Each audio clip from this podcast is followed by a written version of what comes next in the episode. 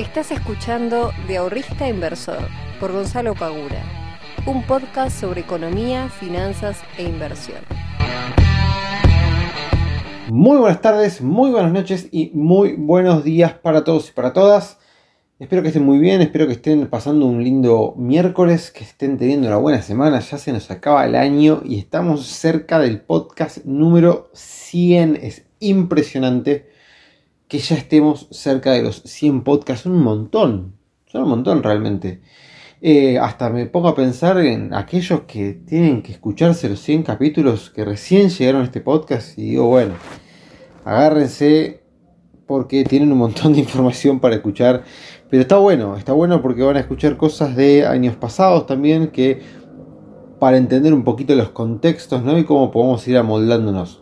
Para los que no me conozcan y sea la primera vez que me escuchan, mi nombre es Gonzalo, soy el fundador de Martín Conocimiento y soy el que está encargado de todas las semanas traerte novedades, noticias, esclarecer temas de interés sobre inversiones, sobre economía y sobre finanzas personales. Y en el día de hoy he elegido un tema que lo escuché porque yo estaba viendo justo un workshop de la gente de eh, Super Hábitos que les recomiendo a aquellos que tengan algún emprendimiento o quieran mejorar el uso del tiempo en su vida cotidiana, eh, que escuchen el podcast de los chicos de Super Hábitos porque realmente a mí me ha ayudado un montón. Me parece que son unos fenómenos. Hay cosas que decís, bueno, son medias complicadas de, aplicar o cuestan un poco de trabajo, pero realmente son unos fenómenos. Y estaba eh, viendo un workshop de ellos en el cual hablaban sobre la subestimación y la sobreestimación de los resultados de corto plazo y largo plazo. Que obviamente esto aplica no solamente para los emprendimientos, que era el tema que estaban hablando ellos, aplica muy fuertemente para lo que son las inversiones. Así que hoy voy a estar hablando un poquito de eso, porque me parece un tema realmente súper interesante y que es un, un problema no sé si un problema, es algo en lo cual recurrentemente las personas cuando están empezando a invertir terminan cayendo eh, en querer tener ganancias en el corto y este, no miran tanto el largo. Pero bueno, ahora, en unos minutitos voy a estar hablando de eso. Em, quería hablar un poquito sobre, como siempre, el tema dólar. ¿Quién no quiere hablar un poco sobre el dólar acá en Argentina? ¿no? Imposible pasar ese tema por alto. Eh, pero no voy a dar demasiadas eh, vueltas sobre este tema, ya que en el podcast anterior di una explicación un poquito más detallada sobre eso. Eh, básicamente tenemos los tipos de cambio muy pegados a lo que es el dólar solidario, hoy cerró casi en 140 pesos, eh, y el dólar MEP y el contado con liquidación empiezan a pegar un repunte, ¿no? Habían caído desde sus máximos de una manera bastante importante, y hoy miércoles reaccionaron un poquito. Teníamos el MEP en 141, 141 y monedas. El contado de liquidación un poquito más eh, arriba. Pero claro, como el solidario se va acercando, como lo veníamos diciendo en los anteriores podcasts, muy difícilmente, casi imposible, que el MEP y el contado de liquidación terminen por debajo del dólar solidario. ¿sí? Eh, siempre se ha mantenido la brecha por encima del dólar solidario y no va a ser la excepción. Entonces, como el dólar solidario va aumentando lógicamente y se está acercando los 140 pesos, hoy hubo un repunte de las cotizaciones tanto del contado de liquidación y el MEP. Y el Blue, que pegó un salto de 12 o 13 pesos, pero realmente no, no, no, conlleva mayor importancia porque la plaza está recontra seca, no hay vendedores, entonces el salto se debe más que nada a una falta de oferta y no tanto a una eh, gran demanda de dólares. Eh, que igualmente, llegando a fin de año, por pago de aguinaldos, etcétera, las empresas tienden a vender eh, algunos dólares que tienen ahí encanutados como para poder hacer el pago de este tipo de, salarios. pero estuvimos viendo que, dato no menor, con un nuevo presidente, ya con Biden como este, presidente electo de Estados Unidos, los mercados se han puesto muy contentos por esta noticia, ya que no solamente, o mejor dicho, no es tan importante el hecho de que Biden sea el nuevo presidente, sino que en, las cámaras va a estar muy peleado el tema eh, tanto con los demócratas con los republicanos. Entonces va a haber ahí una batalla bastante importante por lo cual se prevé de que difícilmente haya cambios sustanciales en lo que son las partes impositivas, etcétera, que puede llegar a haber afectado a las empresas de manera negativa. Así que el mercado festejó esto, eh, pero después salió el tema de la vacuna, que Pfizer dice que tiene el 90% de eh, asegurado el hecho de que previene el COVID. Eh, y esto hizo caer fuertemente a empresas como Mercado Libre, Amazon o Zoom que se han beneficiado fuertemente con el tema de la pandemia. Claro, imagínense, creció en un 80% la cantidad de usuarios en Mercado Libre desde que comenzó la pandemia, porque todo el mundo empezó a comprar por Mercado Libre. ¿sí? Los que ya compraban, compraron más, y los que no compraron, la empezaron a usar. No solo eso, sino que se encontraron con que Mercado Libre estaba funcionando muy bien y encima tenían más plata para consumir, porque hay un montón de gastos que se han recortado obligatoriamente por el tema de, la cuarentena, con lo cual ese dinero que no usaban para, por ejemplo, ir a cenar afuera, juntarse a comer con amigos, este, alguna salida recreativa con los hijos, algunas mini vacaciones o lo que fuese, todo ese ingreso que no estaban teniendo eh, anteriormente pre-pandemia, ahora que lo estaban utilizando, lo usan para consumir. Entonces esto hizo crecer muy fuertemente las ganancias de Amazon Mercado Libre. Obviamente Zoom, una plataforma que antes muchas personas no utilizaban y ahora todo el mundo las utiliza. Entonces, cuando sale esto de Pfizer, termina perjudicando a estas empresas y caen fuertemente las empresas tecnológicas a raíz del anuncio. En contraposición, las empresas de eh, consumo, industria, etcétera, suben fuertemente. Entonces ahí es cuando entra el poder de la diversificación y empezamos a hacer un balance como para decir, bueno, yo tengo esta pata en la tecnológica, pero también tengo esto del sector de consumo, esto del sector tecnológico, etc. Es muy importante este tipo de cosas tenerlas en cuenta porque cuando una pata se cae de la silla, las otras tres que quedan son las que nos están sosteniendo y son las que hacen que la cartera nuestra de inversión no se nos caiga a pedazos. Por eso, si bien el sector tecnológico es el que quizás pueda llegar a tener mayores o crecimientos mucho más veloces que otras empresas, tenemos que tener en cuenta que también pueden caer muy fuertemente y eso tenemos que verlo compensado con empresas de otros sectores. Bien, así que no caigamos en la idea de meternos solamente en el sector tecnológico porque puede llegar a crecer mucho, porque también las bajas pueden ser bastante fuertes. Bien, chicos y chicas, vamos a pasar al tema de hoy que es justamente lo que decía al inicio, el hecho de sobreestimar los rendimientos de corto plazo y subestimar los rendimientos de largo plazo. ¿Por qué pasa esto? Cuando yo comencé con invertir en conocimiento, lo comencé con la idea de ayudar a todas las personas que estén interesadas en mejorar su calidad de vida financiera y poder tener un futuro mucho mejor y poder tener un retiro mucho mejor, ya que sabemos que acá en Argentina y en la gran mayoría de los mundos los sistemas eh, jubilatorios están bastante comprometidos dado que cada vez las personas viven más, cada vez las personas tienen menos cantidad de hijos, por lo cual la cantidad de personas en edad de actividad cada vez va disminuyendo y cada vez las personas necesitan más cantidad de dinero para poder vivir porque viven más. La ecuación es así, de simple. Las personas viven más, por lo cual todos los cálculos que estaban hechos antes ahora ya no están funcionando porque es más la carga que tiene que asumir el Estado en mantener a todas esas personas que han aportado toda su vida y por eso hay que este, merecen su jubilación, bien ganada la tienen. Eh, pero en contraposición nos encontramos que hay un montón de personas que están teniendo un hijo, dos, cuando antes se tenían tres, cuatro, cinco, por lo cual hay menos cantidad de personas. Este, y creo que lo he dicho en algún podcast anterior, que este era el primer año en el cual eh, había mayor cantidad de personas de 65 años que chicos de 5. Em, por lo cual hay un, doble problema. Un doble, y por eso es, que se ve el tema de la alargar la, las, este, ¿cómo se llama? la edad jubilatoria. ¿Sí? Ahora 65 para los hombres, tirarlas hasta 70. Bueno, pero más allá de eso, siempre veo, y sobre todo en los jóvenes, que se tiran siempre por el lado del trading, ¿no? Del lado del trading, el trading de, sí, está bien, de Forex, el trading de esto, el trading del otro, que está buenísimo. A mí me encanta el trading. Eh, pero siempre tendemos a creer que podemos llegar a obtener un gran rédito en el muy corto plazo, semanas, un mes, dos meses, y no nos ponemos a pensar o subestimamos que quizás en 2, 3, 4, 5 años podemos obtener un rédito enorme. Pero enorme.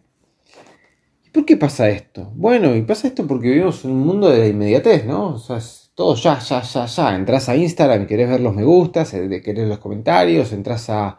Nos agarras el celular, querés ver las noticias, no te carga la página, te pones histérico.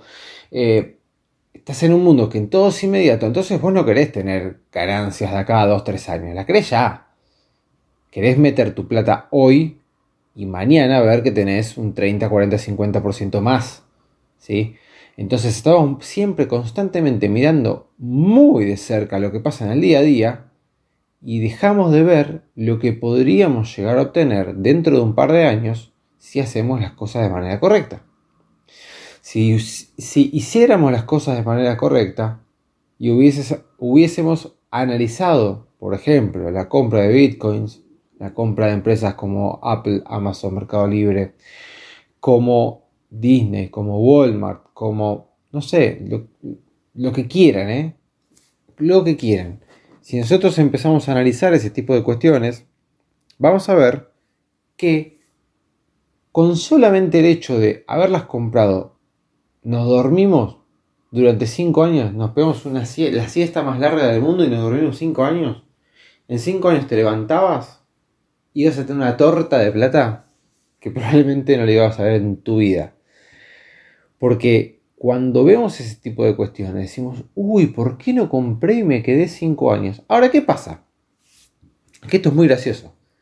Porque cuando empezás a investigar un poquito, empezás a ver los rendimientos que tuvo estas empresas que te, o el Bitcoin o cualquier este, moneda digital, y empezamos a investigar, ¿viste? Empezás a hacer tu propio research y vas viendo y vas diciendo, bueno, a ver, vamos a ver esta empresa.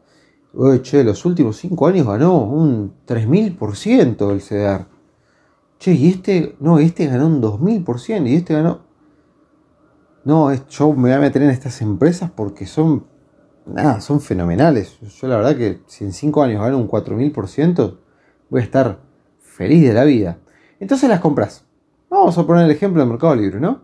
Una empresa que viene creciendo mucho. Si nos vemos el histórico del CEDAR de los últimos 5 años, tuvo un rendimiento fenomenal. Entonces, a raíz de eso, de eso que estás viendo, decís, bueno, fantástico, yo voy a comprar Mercado Libre hoy porque yo quiero obtener ese mismo rendimiento que estoy viendo en los últimos 5 años. ¿Ok? Ese 4000%. Bien. Entonces, ¿qué haces? Compras Mercado Libre. Fantástico. Compraste Mercado Libre. Pero automáticamente cuando la compraste y ya está tu dinero en juego, porque ahí es cuando entra, ahí es cuando entra el, a picar la cosa, ¿no? A, moverse un poquito los sentimientos de cada uno y los corazones empiezan a latir un poco más fuerte. Cuando vos pusiste el dinero y compraste Mercado Libre, automáticamente te olvidaste de esos, de esos cinco años que vos analizaste. Ya está pues automáticamente, en el momento que compraste tus CDRs de Mercado Libre, vos ya estás mirando la pantalla porque querés que ya te empiece a dar dinero.